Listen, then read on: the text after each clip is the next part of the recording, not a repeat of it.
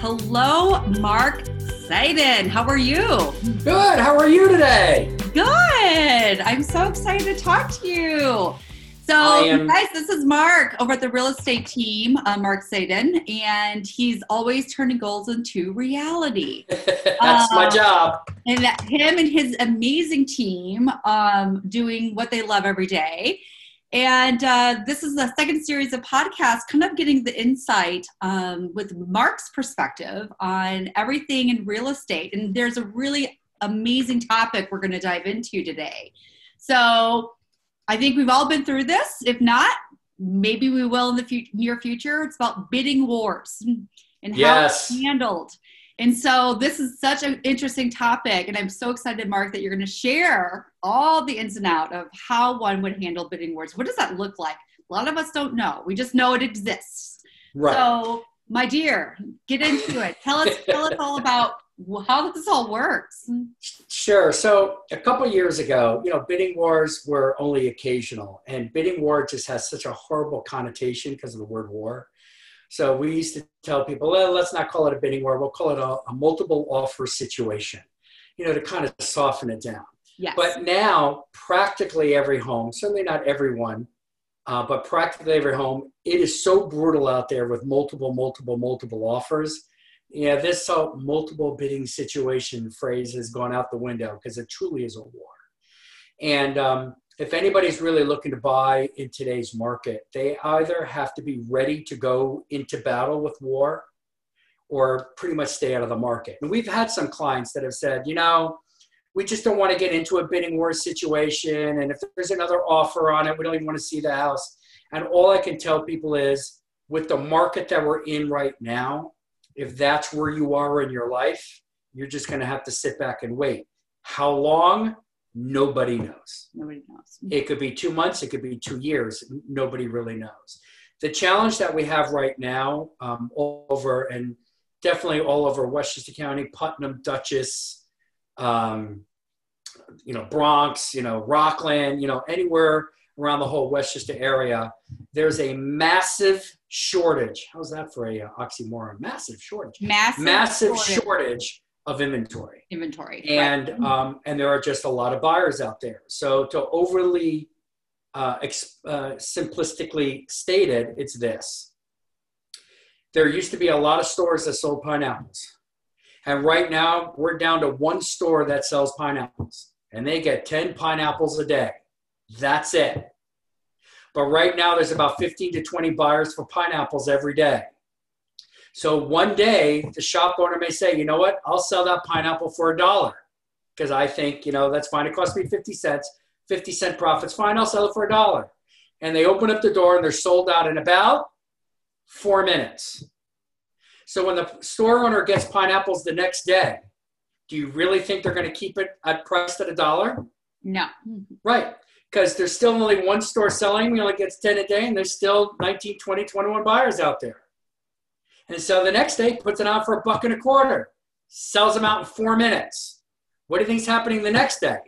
And then the next day, and then the next day. So there until there are more stores selling pineapples or the pineapple allocation gets a lot bigger. What do you think is going to keep happening with the price of pineapples as long as there's more people who want to buy pineapples than there are pineapples? Um, well, first off, I love your analogies. They are absolutely the best. And of course, if I want my pineapple, I will, I would hope, outbid the other person or I'll pay premium right. to get my pineapple. right. So at this point in time, so if you're looking for a house, you mean you must want to have to have a pineapple. And if you decide that you can live without a pineapple for six months, a year, or two years, that's perfectly fine. Yes. I just don't know how much that pineapple will cost in two years. So right. if you want to wait two years to buy it, the question is instead of a dollar for cost you two dollars today, if this market keeps going up and up and up, and then starts to wane a little bit, so there's less pineapple, uh, less people buying homes. The question is, is the base price of that pineapple five bucks? So do you want to go into the war now and see if you can get it for two bucks? Or do you want to wait, wait, wait, wait, and then it'll finally wane, but the base price is five bucks? What do you want to do? And that's really the conversations that we're having with a lot of buyers now. What it comes with is this the right time for you to purchase? And the reason why we tell people yes is one of the big things that we still have no handle on ever is what's going to happen with interest rates. Right. Now, right now, they are so incredibly low. I've been doing this for practically 30 years now. Uh, and it's amazing because I'm only 32 years old now. I've been doing this for uh, 30 years now. I've never seen interest rates this low for this long. Right. So eventually, they're going to start to creep up. I don't know when. How long have because you, you are correct lowest ever right a lot of people are refinancing now oh, i mean yeah. this is why there's no barely the inventory of housing because oh, the yeah. interest rates are unbelievable how long has it have the interest rates been this low it's been like how, like a few months. Oh, it's over 10 years. Somewhere, I, I, without me really looking it up, I'd say somewhere between 10 and 15 years. I mean, that's how low, that's yeah. how long they've been. And low really is even five or 6% is low. We're under 3% now which is unbelievable. It's and what a lot of people forget is not only so let's say if it's 2.8 percent, it's 2.8 percent tax deductible. Right. So maybe it's costing you 1.8, 1.92 percent at the most to finance a house. So as bad as the economy is for some people, um, it's pretty good for a whole bunch of others. And with rates being so low, uh, and the banks are still pretty good at giving mortgages. I mean, they're going to torture you during the process, but denials are still pretty rare. Mm-hmm. Um, there's just a lot of buyers out there. And unfortunately, there are many, many, many, many, many more buyers than there are homes. homes. Now, homes could be condos, co ops, multifamily homes, single family homes, you name it, define home any way you want. There's a shortage it's shortage, right? Which is which is the biggest challenge of it of it all, right? Correct. So, so we're actually encouraging people, you know, if you're ready to buy, this is what you're in, get into it now because we'd rather you, and I already used the tortured word once, we'd rather torture you now for you to pay 10 or 20 grand more for a house now than you wanted to pay. Then wait six months and find out that you have to pay 60 or $70,000 more for the same house. Right. Or if that sixty or seventy thousand dollars is not in your affordability index, you're now going to get less house for the same money six months from now. So the question is, can we push someone to pay 10 or 20 grand more now? And I'll tell people how those numbers work in a minute versus pay 30, 40, or 50 or 60 grand more, possibly in three to six months.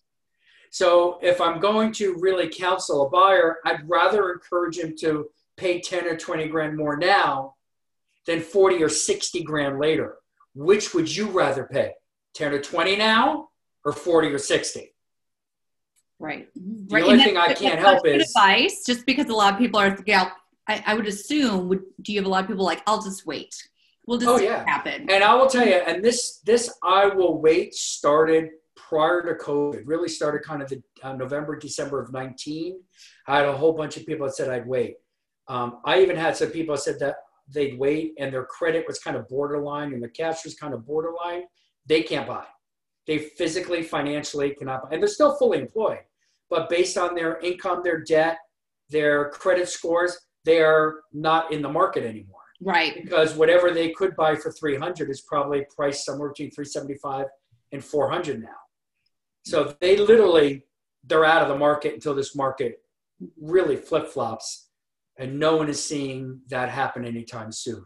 But on the other hand, no one can tell you when. Right, and that's the. I mean, for everybody, that's the hardest part. That's correct. So, um, so the the trick to a bidding war yes. is obviously you know understanding how things work financially is really the key to winning a bidding war. And winning a bidding war is not necessarily, you know, spending the most. So there are things called terms. So the question is, are you a 5% down buyer or are you a 30% down buyer? And even though I don't think we've had a denial from anybody putting 5% down, I still think it's a very safe mortgage and we're pretty good at getting people to sellers to take those buyers. Perceptually, a 30% down buyer is supposed to be a stronger buyer, less risk than a 5% down buyer or if you're all cash, or if you're all cash and you have extra cash because sellers are worried about appraisals. So what about if the house doesn't appraise? So there's a lot of things that come into market. We have a lot of tricks for when houses don't appraise, how to still get the deal done. But one of the things that I really want to bring up now to have people really understand is what does five, ten, fifteen, or twenty thousand dollars mean on a price of a house? Because if I go to a buyer and say, look, in order to get this house, you've got to come up 10 grand. Now, if I tell someone they have to come up 10 grand, they'll look at me and go, yeah, you pay the 10 grand. Because 10 grand is $10,000. Right?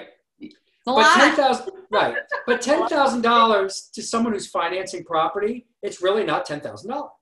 So I'll give you an example. If someone's putting, let's say, ten percent down and doing ninety percent financing, if one has to come up ten thousand dollars in price, that actually means you're only coming up $1,000 in cash that they would need to lay out to buy the house. Because the other $9,000 is financed. So if they need to finance the house, finance that $9,000, financing $9,000, and I'm just going to pick 2.75% interest rate. And even if it's a little higher, it's not that much of a difference. But if you're to finance that $9,000, it's $37 a month. Ready? Tax deductible. Do you know what that really is? It's $1.23 a day, tax deductible. Which is now I have people coming into my office when we had people coming into the office with a cup of Starbucks now, we're Starbucks people. We love Starbucks. We do. We pay the Starbucks prices for the Starbucks. we have a very big appreciation for Starbucks. We so, do. Starbucks Corporation, don't hammer me. I love you guys. But I know what a Starbucks costs. And the interesting thing about that $4.87 cup of Starbucks is that it goes in your body one way and it's out of your body in about an hour. right? Yep. But for a dollar twenty-three a day tax deductible, you could be in the house you want by paying ten thousand dollars more to get that house. Yeah. Mm-hmm. And what buyers and sellers don't understand is ten thousand dollars in difference to a price to a seller is is probably about ninety-four, ninety-five hundred dollars after seller expenses. So ten grand to a seller it's practically 10 grand of cash in their pocket to a seller. That's why that 10 grand is so important to a seller. But $10,000 to a buyer who's financing, and again, if it's 10%, it's a thousand. If you're putting 20% down, it's 2,000. If you're putting 5% down, it's only $500 more in cash. Right. The rest is financed at a dollar something a day. Tax, deductible. Okay, this is literally like how you explained it is perfect, Mark. So I think the audience is going to love this um, because it's something like I never knew about. Um, I didn't know what the process was in the sense of when you really break it down, it's it's very very reasonable. It's very doable. It's just I think people just have to think differently about it, and they also need to be working with reliable and educated real agents, right? That understand how this works, you know. So mm, kudos to you. Good. Thank you. And there are a lot of agents that actually don't don't really understand this, or they'll just say, well, call your lender and find out what the price differential is. That's fine. That's great for the lenders to be able to do. Yeah. The challenge is you can't necessarily get to your lender in 15 minutes. Do you have any idea how busy these lenders are? Oh, I Yes, I do. They're, they're, it's out of control. They are nonstop. Mm-hmm. Yeah. So if you're in the middle of a bidding war, you need some information, or it's three o'clock in the afternoon, and now bids are due by five o'clock at night, and you need two hours to get a hold of your lender to find out what the price differential may be in your loan, you may lose if your real estate agent doesn't know how to do this. At our agency, we actually have a um, a form uh, and a worksheet already created. We punch in some numbers. We punch in three, four, five numbers and we have the information. I'm not going to tell you it's exact because that's what the lenders give you is the exact, it's but it's really pretty freaking close. Yeah, mm-hmm. right, right. Um, what else can you share with us mm, specifically on this topic? So again, when it comes to bidding wars, uh, one of the biggest concerns again that a seller would have is the appraisal value. So what happens is, is that when, when you are buying houses, when the market's starting to go up, the biggest challenge with this industry is the house has to be appraised when you're getting financing and appraisers are only allowed to go using past sales. And so when the market's going up, obviously the market's going up faster than the past sales are being recorded. And here's a really big challenge that people don't really understand. If a property closed yesterday, so it's showing up as a sale yesterday, people say, wow, that's a really great comparable. That comparable is only one day old. And the answer is nay, nay, that is incorrect. Because if something closed yesterday, I call this real estate pregnancy. And what I mean by real estate pregnancy is this when was that price really established that actually closed mm-hmm. yesterday? And if someone was getting financing, there's a very good chance that that price was established 45, 60, 75, 90 days ago during the negotiation. So if we got an accepted offer 90 days ago, or let's even take it today, if I get a, an accepted offer price today, by the time we do inspections, get the inspection report, negotiate after inspections, do the purchase memo, send it to the attorneys. The seller's attorney sends the contract to the buyer's attorney. They go back and forth a little bit. And believe me, that doesn't happen in one day because mm-hmm. attorneys are busy. And then you get executed contracts. And then the mortgage process starts. And that could be 45, 60, 75 days. Right. The price that actually closed yesterday was a market price that was established 60 to 90 days ago. So appraisers have to take today's negotiation, which is a contract they may not even see for two or three weeks by the time it gets to the mortgage person to order the appraisal. And the best data they have is at least a market that was established 90 days ago. And this is the, something that people don't really understand of why there's such a gap in the market. It's very different than the stock market. If you want to know what IBM stock sold for yesterday, go look online. I, I, listen, I'm an old timer, so I say go look in the Wall Street Journal. But go online and you can see what the stock sold for yesterday. But anything that went into contract for yesterday, no one will know what that is. Right. Mm-hmm. For one to two months, but that market price was actually established two to three weeks earlier. Do the math.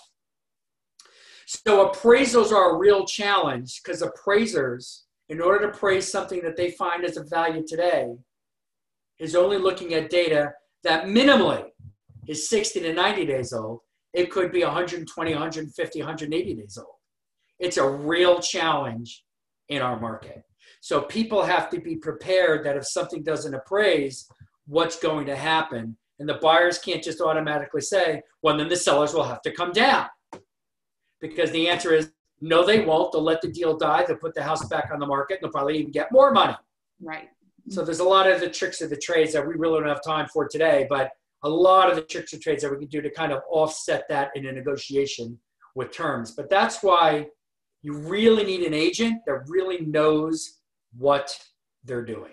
Absolutely. It, and there's so many moving parts. I don't think people realize as well. It's very. It is war, and I'm telling you, you're only as good as your general. And and you know, people say, look, we're all licensed. You know, we all have the same license. Are any real estate agents the same? And we have a question that we ask all buyers and sellers: Do you think you're going to buy or sell your home for the exact same price, no matter which agent you select? I mean, are we truly all the same? And you know, if there's 10,000 agents out there, really, we're all the same. No one could do it better than anybody else.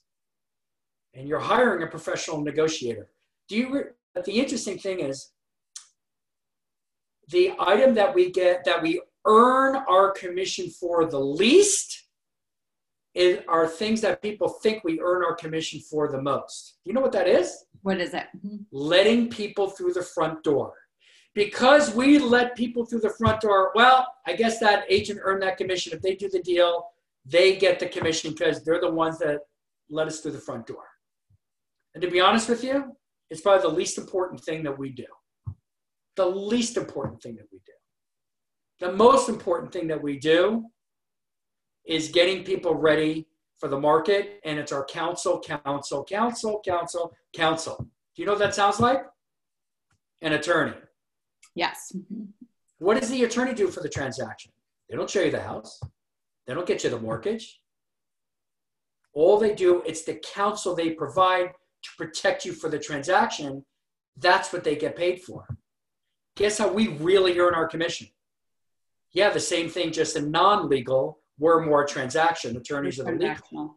But letting you through the front door, least important thing we do. Wow. No, I, I do believe that. The work that goes into each layer of what you guys do, each variable, each negotiation conversation you have to have, I can only imagine, you know. Yeah. So as as people say, if it was so e- if it was just so easy, everybody would be doing this, right? But you know, you and it's funny that you say that because we feel that almost everybody and their mother is doing it because there's, there's about ten thousand agents, you know, just in so our easy. area that are doing real estate. The interesting thing is um, I don't know if it's less than 5%. I'll say less than 7%, but I think it's around 5 or 6%. Only 5 or 6% of the 10,000 agents are doing at least one transaction a month. Oh, wow. That means everybody else is doing, yeah, less. And if anybody wants to know what 5% of 10,000 is, yeah, it's about 500 ish agents. Yeah. So there's only about 500 ish agents doing one transaction a month. Wow which means everybody else is doing so much less. Right. That's interesting. God, right. just, mm, Mark, you are a wealth of knowledge. Mm. well, that's why we're here, right? this is amazing. Um, I think this is this really was insightful today. I Good. very much appreciate everything that you've shared today with um, with everyone, and anything to kind of finish up our little combo on? Any sure. other tips of the trade? So I'll tell you with the bidding war, this is really pretty much the tip of the iceberg. Okay. Um, all I can tell you is, is if you really want to go into any offer, the first thing a, a consumer needs to be or buyer needs to be is pre-approved. Uh, oh, you, can get yes. per, you can get your lender through your realtor or your attorney if you if you wish if they have some recommended people. But there are so many times that we have people that call us that want to see houses. They haven't even been pre-approved yet. Well, how can we show you a house if you haven't been pre-approved? Because the lenders are still crazy, and they have a lot of, you know, yays and nays and things you're allowed to do and not do based on your debt and your income. And for example, if you're a 1099 income, they look at your income very differently than if you're W 2. Right. If you have a lot of investment income, they don't look at your investment income dollar to dollar like they look at W 2 if you have overtime, and we have a lot of, for example, police officers and, and, and teachers who are making a lot of overtime, banks do not take that overtime income the same as they take straight pay income. Okay. They don't look at it the same way. So if you're coming in to buy a house because you think you make X, and so you go on the internet and think you can buy Y, my answer to you is, bah, you're probably wrong. And also based on interest rates, since they're, they're so low, sometimes you can actually afford more than you thought. But other times you may not be able to get as much as you thought because of how the banks work. So the first thing you must do is get pre-approved. Actually, you know what? The first thing you must do is call Mark Seiden Real Estate. Then the second, second thing is we'll help you get pre-approved. then the third thing is then we'll show you some houses. That's I love it. Simple. Mm, call you first, pre-approval makes sense because once you start looking at houses, you're going to want to start to buy them, right? Well, because if you because the challenge is if you find something you like and you want to oh, you got to put offer, you got to put an offer in right away. Yeah. And if and and guess what? Agents will not take if you don't have a pre-approval. They won't even take your offer. Oh, of course. No pre-approval, no proof of funds, no offer. No offer. Right. Right. Thank you. So what is so we get to look forward to the next podcast on what is a dual agency. So that's going to be coming soon. So to your audience, I love agency law. I love it. I know. I can't wait. So that will be in uh, March. Great. So exciting. Um, but I thank you for your time today. It was so insightful. It's always my pleasure. Oh, and we should do five of these a day. I would do five of these a day. if we could just have all day to talk, it would be literally like the best job ever. Well, all right, so thank much. you.